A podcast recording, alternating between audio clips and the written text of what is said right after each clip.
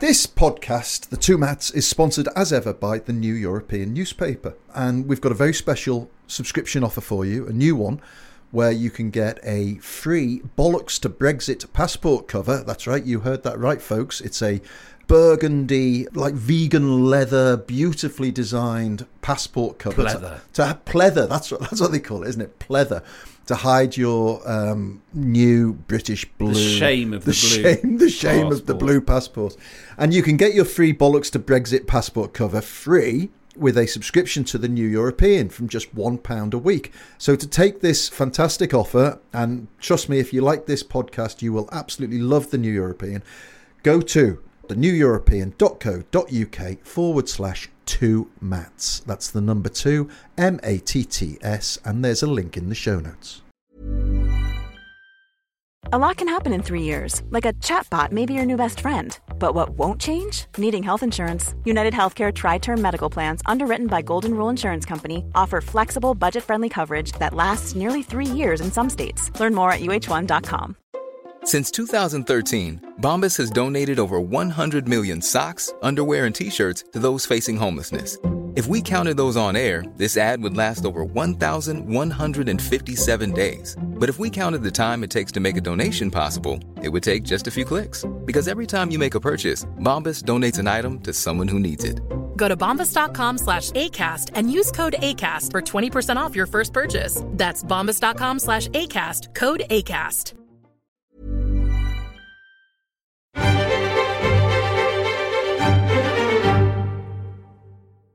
Hello, snowflakes, and welcome back to the New European Podcast. I'm not Steve Anglesey, I'm Matt Withers, and I'm manning the fort while the editor takes a well deserved break in Skegness. Possibly. I'm not sure where he is, but you will be hearing from him later. If you enjoy what we do, there's really no better way to support us than by subscribing. And to make that easier for you, here's a fantastic offer for podcast listeners. New subscribers can get a year's digital subscription for £1 a week, or you can buy a year's subscription to print and digital for just £2 a week. For print and digital, then, what do you get? Well, you get unlimited access to our archive on the website, plus our award winning newspaper will be delivered to your door every week for a year. To take advantage of this offer and to join a growing community of avid New European readers, please subscribe at theneweuropean.co.uk slash TNE podcast. That's the theneweuropean.co.uk slash TNE podcast. We're on the final corners of the very last lap of Boris Johnson's time in Downing Street, and having bid goodbye to the House of Commons with a Churchillian hasta la vista baby, the outgoing Prime Minister used his final speech in office to encourage people to tackle the coming energy crisis by buying a new kettle. To misquote the subject of Johnson's long delayed Shakespeare biography, nothing in his premiership became him like the leaving it. And with that in mind, later in this podcast, Steve Anglesey talks to the New European's editor at large, Alastair Campbell, about Johnson's departure, his legacy, what he does next, and, as a man who's been there twice, what the atmosphere is actually like at Downing Street when a Prime Minister leaves for the very last time. But before that, we asked on social media this week for your suggestions for fictional characters to be in Liz Truss's cabinet, and you responded. Oh my word, did you respond? Even if A, nearly half were people suggesting Jacob Rees-Mogg, such as your incredulity, he's an actual real walking, talking person, and B, the other half were characters from either Harry Potter or Lord of the Rings, and as I've never read or seen either, I'm in no position to judge whether they're any good or not, but we did have some others. David Slattery says Mr. Blobby, so she'll have an appropriate stand in at PMQs. You will always get on the podcast on my watch by mentioning Mr. Blobby. Similarly, Andy Lawrence says Blakey from On the Buses, and Ray Garrett says Andy Capp as Foreign Secretary. Uh, no idea why to either, but I enjoyed them. Rory Harden says James Bond, because we're all going to need a stiff drink, plus someone who can really stand up to Putin. Ryan Van Vino says the main guy from the Human Centipede 3. Uh, I must say, I didn't make it to the third film. Uh, John Lee says Wiley Coyote, so that at least some of the government's plans don't look too crazy and look like they might stand the chance of coming to fruition. And Glenda Rollings says Stig of the Dump, which is uh, admirably niche. Later, there will be more entrance into the Hall of Shame, but first, here is that powwow between Alastair Campbell and Steve Anglesey. So, Alastair, when you when you watch Boris Johnson leaving Downing Street for the final time and and making uh, a, a valedictory speech which would be full of truth and light, um, what will be going through your mind? Uh, two things. I think one, how on earth did he get there in the first place? Um, which I think has been an absolutely sort of shaming, debasing episode in British political history. But also the fact that the Conservative Party, seems to me, has learnt nothing from the reasons why even they decided that he couldn't stay in office. Mm. Because, you know, we've talked before about the whole populism, polarization, post truth stuff. And you get the feeling that this Truss is going to be exactly the same. Um, Sunak would appear to be out of it. I think he started off as being a kind of serious, trying to be a serious candidate, but he went down the same route. So I think that Johnson, in a way, is um, is a symptom as well as a cause of what's going very, very badly wrong in our politics. Um, I, you know, I find him very hard to watch at all now. I just, you know, I, I thought when he went off to Ukraine, and you just, you, you know, on the day that Joe Biden's announcing an extra three billion dollars, and Johnson's trying to get us all excited about fifty-four million quid, when you know the only reason he's gone there is basically to say, "Look, I'm still here." Mm. Um, I, I, find I did um, an interview with Der Spiegel the other day, and, and and they said, you know, is there anything about Boris Johnson that you'll miss? And I'm afraid the answer is very much no. No, that's right. I mean, it's a great sense of. Uh, I feel a great sense of relief and also a great sense of trepidation um, as to to what is to to come. And we all, we, I mean, we know some of what he's going to say because I don't know whether you've seen this, but we we, we got hold um, on uh, on Friday of a letter that is going out to people who have written to him to say how sorry they are that he's he's had to resign.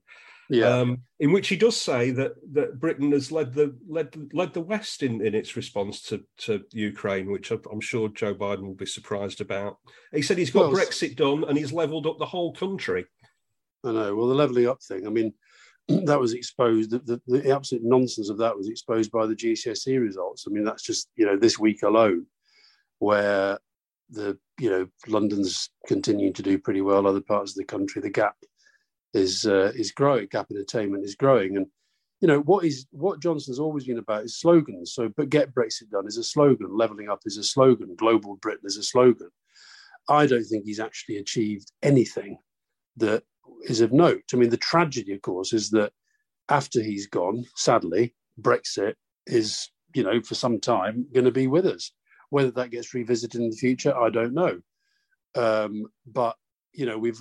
I thought one of the highlights of the week for me was Emily Maitlis' speech up in at the Edinburgh Fest TV Festival.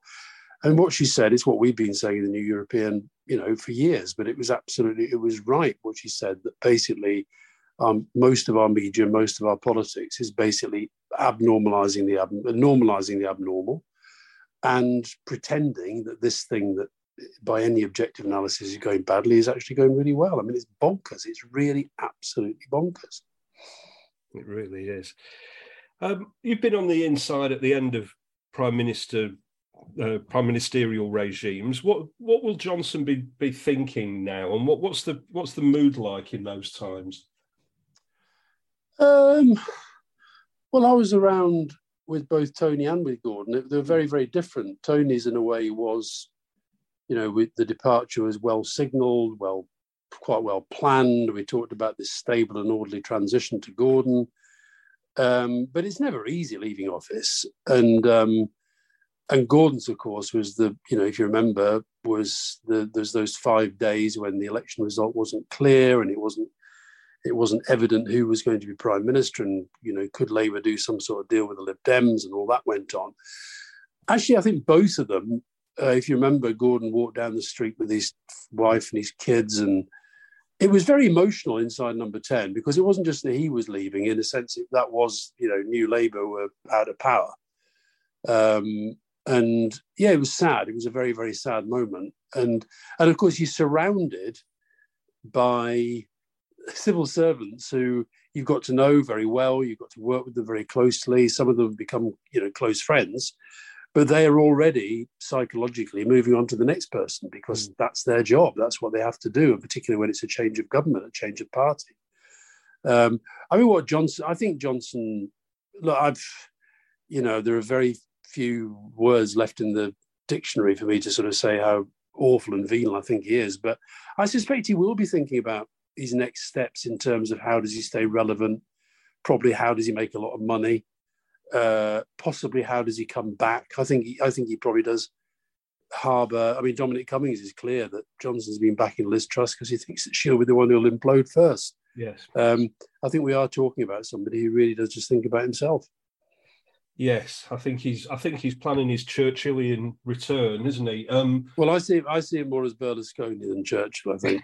well, that's right. But this, I mean, this always happens, doesn't it? I, I remember people saying that Margaret Thatcher would be back after a year of John Major, and there's a lot of talk about Tony Blair coming back, wasn't there, at numerous mm. stages?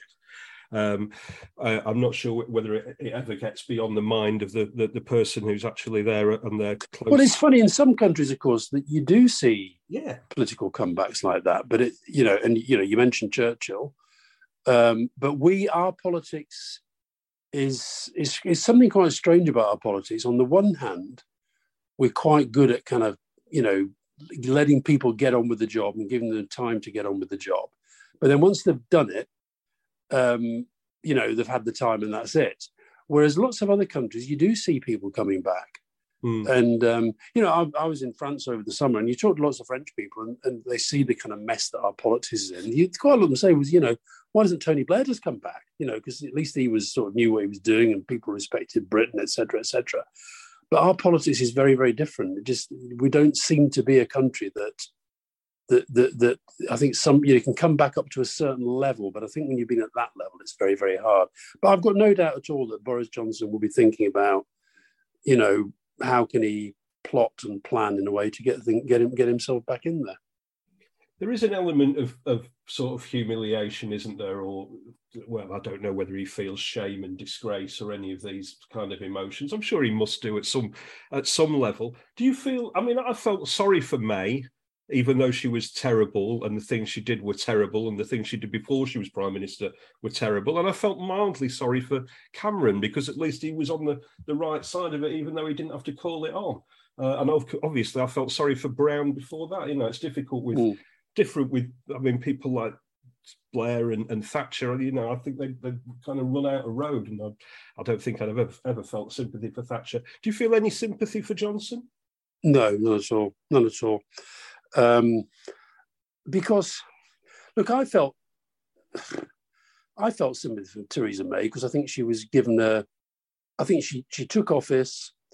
Um, I actually think I've, you know, I wrote about this at the time. I actually thought that her speech on entering Downing Street was a really good speech. And I thought, oh God, if a Tory Prime Minister does all of that, I'll be quite happy. And she talked about mental health. She talked about, you know, the poorest in the country. She talked about the great injustices that have been addressed. And I thought, if that's really the agenda, then great. But of course, what happened was that, like her successor and like his successor, the whole Conservative Party's absolute fixation and obsession and hatred of Europe ate her up as well. And of course, you know, to some extent, it's uh, John, Johnson's got Brexit done insofar as he got the withdrawal agreement, but he hasn't got Brexit done in terms of the whole country having a united sense of what it means and and, and where it goes forward. And the reason I don't have any sympathy for him is because I don't think he has any sympathy for the British people. I don't think he has any empathy for the British people. I think he's got a certain, he's got a part of his personality that's able to cut through to people in a way that other Tory politicians weren't able to do. People, some people yeah. still like him and so forth. But he doesn't. He doesn't wake up. We've seen this in the last. I mean, he has remained as prime minister during this re- never-ending leadership election because he's wanted to have his wedding party, because he wanted to have lots of holidays at public expense, and because he's probably just planning the next steps of his own of his own life. I don't believe he's motivated by the British people, and, and I think it's terrible if you think that of your own prime minister. And you know, Mrs. Thatcher, I never thought that Margaret Thatcher. I didn't like a lot that she did, but I never ever felt she was motivated just by herself. I, I never felt that. No, that's right. I think he wanted to stay a little. Uh, he wanted to get past May's off, uh, term of office as well, didn't he? Which he he managed to do. Well, that's pathetic as well. I mean, I, I, think that whole when we talk about look, I think legacy is important for any leader. Of course, it is. But the fact that, as you say in the letter that they're putting out, he's saying that you know led the world on COVID. Well, that's nonsense. Uh, led the world in Ukraine.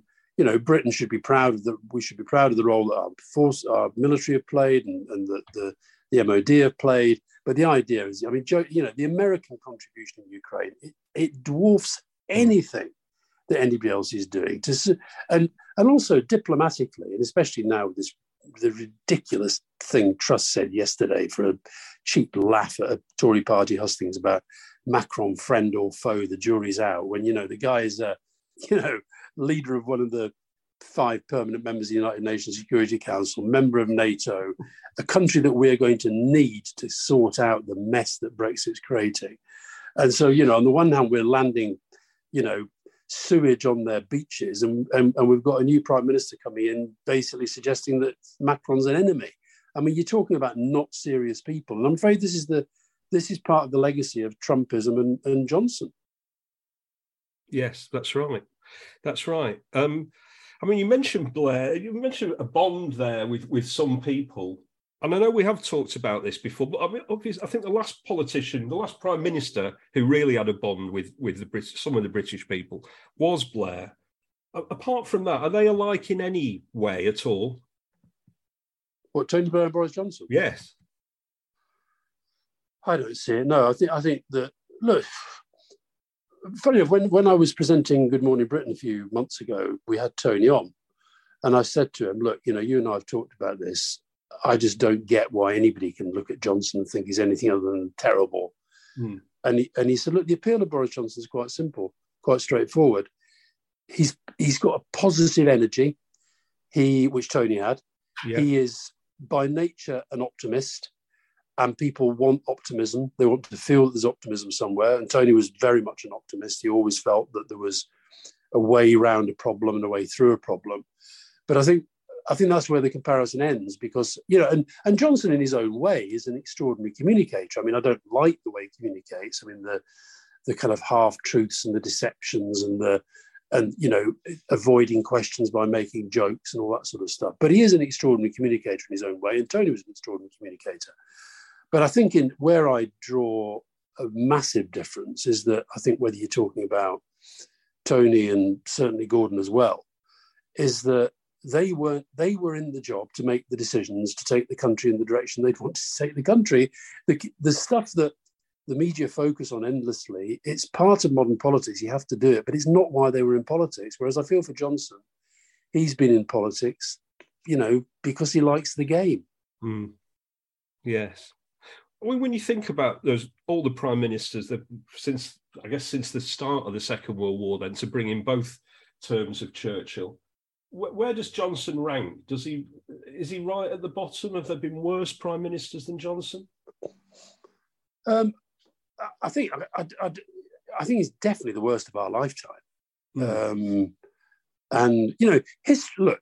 We, well, people always say, "Oh, well, history will judge, etc." But of course, all history is history is just a, a, collection of millions and millions of views that develop over time. Yes. Um, no, you have to acknowledge that a lot depends on what actually happens with Brexit. Hmm. Uh, Johnson will be seen by historians as the, as possibly the key figure in Brexit actually becoming a reality, both because of the campaign and the fact that he was the prime minister who got the withdrawal agreement. Um, so that is a big legacy whether you think it's good or bad, I happen to think it's bad, but it is a big legacy. So that puts him in the historic league. There's no doubt about that. But at the same time, um, who was I talking to? Those we I talked to we, we, Rory Stewart and I were talking to William Hague on our podcast, and Hague was just very very clear. He said, you know, Johnson's friends need to make clear to him there's no chance, there's, there can be no possibility of him coming back. Mm because he said it has ended in failure. Nobody can pretend this has been a success. Um, now, Theresa May didn't get much done. You have to say that. David Cameron, you can you can point to things that, but again, his legacy is going to be defined by the referendum. Mm. Um, and I think this is what I think is making the public so angry about this Tory leadership election. We're now 12 years and three prime ministers into a Tory government. And we've got possibly, I mean, if these Liz Truss cabinet appointments that are rumoured are true, we've, we've possibly got an even worse cabinet coming along than we've just had. It is quite remarkable, isn't it? Without Partygate, do you think he, he would have gone on to win a second term? I mean, it's impossible to know that. It's impossible to know. I do think he, you know, I, I have said in the paper and I've said elsewhere that I, I, think Labour has got to, you know, do a better job at holding these guys to account and and, mm. and above all, setting out a positive, compelling agenda for the public. Because I really do think that the public, in the main, are absolutely sick of this lot. Mm. I don't detect any real warmth for Truss uh, or Sunak. Um, I think the Conservative leadership contest is doing them a lot of harm. Um, but in the end, you know, the one thing you'd say about Johnson, I think this is, he, he was uh, a formidable campaigner. Now, I think if you're against Corbyn, uh, I think that I, I, just had always felt that, that, that, Corbyn was not going to be elected prime minister, and, and, therefore that was an easier wicket for Johnson. But you've got, to, you know, he's a, he's a campaigner, and the other thing you've got to say is that he he does do this populist campaigning very well. He would have felt no compunction at all about going through an election campaign against Labour, misrepresenting Keir Starmer, smearing him over Jimmy Savile, whatever it might be, with the media, you know, so far up his backside, it's been embarrassing at times, and the BBC cowed and all the rest of it that we know. So I think it's impossible to know, but the truth is that he's going. Hopefully, he's gone for good. Um, hopefully, the Privileges Committee investigation will will confirm what we all know that he lied to Parliament, and then there'll be a, you know, the, the process of getting rid of him as an MP because I think that's what he deserves. Yes, I mean, he's, Liz Truss has got to allow there to be a privileges committee, I suppose, uh, mm. first. But but there you go. Well, this is what I mean. What I said earlier about the Conservative Party's learned nothing. The fact that she, you know, he has been given the boot by them because they know that he was damaging our country, uh, and he was damaging their party, and they've actually just been playing exactly the same game as he did you know, you're going to get honesty from me. And then they tell you five minutes later the seven hour queues at Dover have got nothing to do with Brexit and, you know, all the other lies that they tell. Or the, the, the, the terrible, I mean, I thought one of the best pieces in the paper this week was Paul Mason's piece on the whole solar energy thing. Incredible. I mean, what is it about that these two think that there are votes to be had from the golf club boards and the Tory party by saying that we hate solar energy? What is that about? It really is quite remarkable, isn't it? Um, yeah, I mean, the, the whole thing has been such an unedifying uh, spectacle. And between him and the ERG, they really have broken the Conservative Party, which I'm I'm not unhappy about. I've got to say, it seems to me to be in a, a much worse state than it was in in, in 1997, even. Yeah, uh, but they're, but they're in power. Well, they are in power. And the yes. one thing the one thing about the Conservative Party is that is ultimately what motivates them.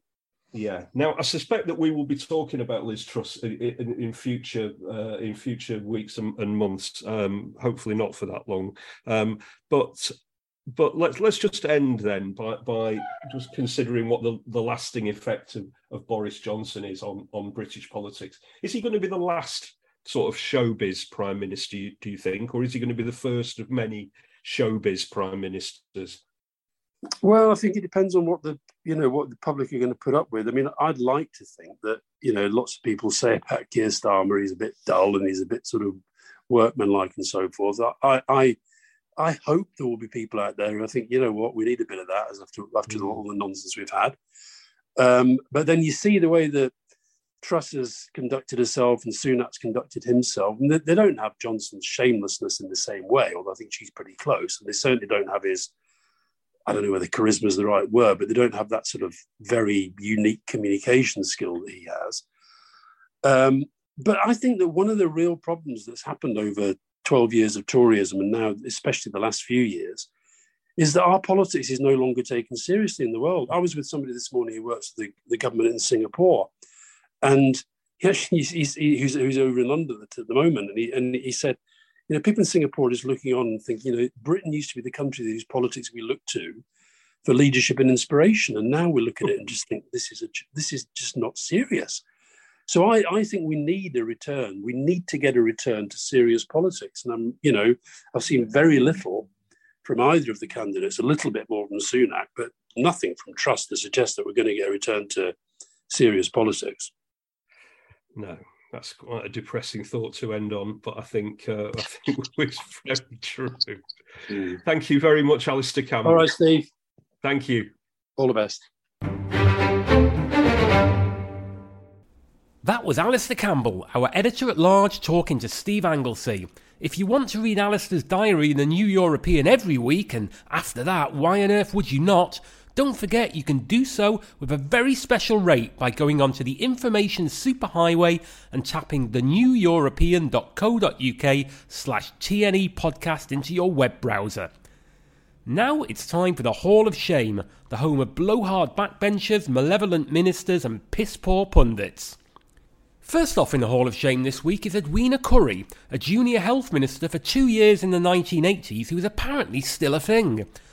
Currie has got herself embroiled in a row with Martin Lewis after suggesting the money saving expert founder was scaremongering about the cost of living crisis, saying he should stop using words like catastrophe.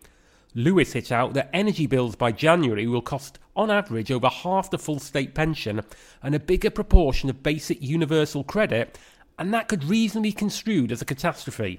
Never mind, Currie will be alright. With Liz Truss apparently set to bring fellow throwback John Redwood into government, perhaps there'll be a role for her too. Michael Gove is in the Hall of Shame this week.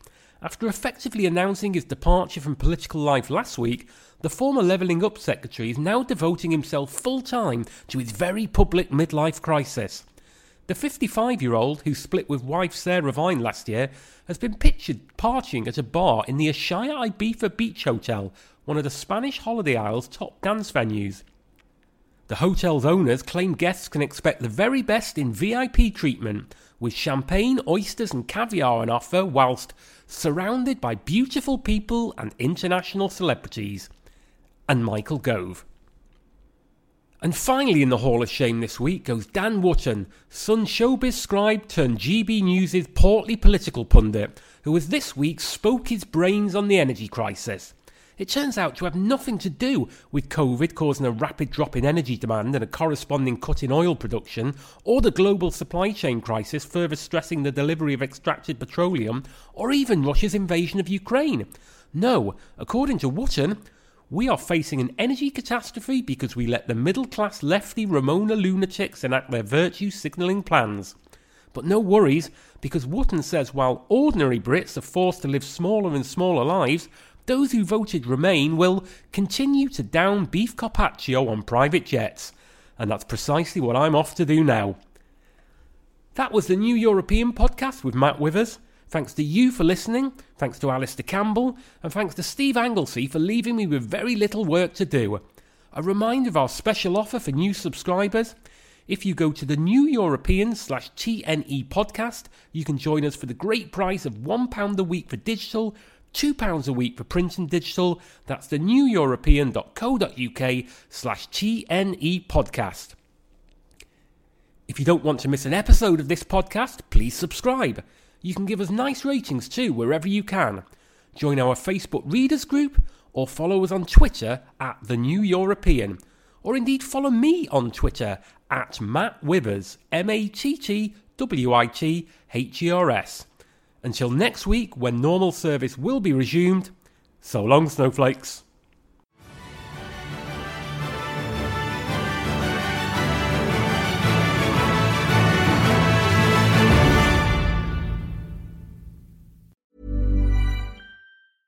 Even when we're on a budget, we still deserve nice things. Quince is a place to scoop up stunning high end goods for 50 to 80% less than similar brands. They have buttery soft cashmere sweaters starting at $50, luxurious Italian leather bags, and so much more. Plus, Quince only works with factories that use safe, ethical, and responsible manufacturing. Get the high-end goods you'll love without the high price tag with Quince. Go to quince.com/style for free shipping and 365-day returns.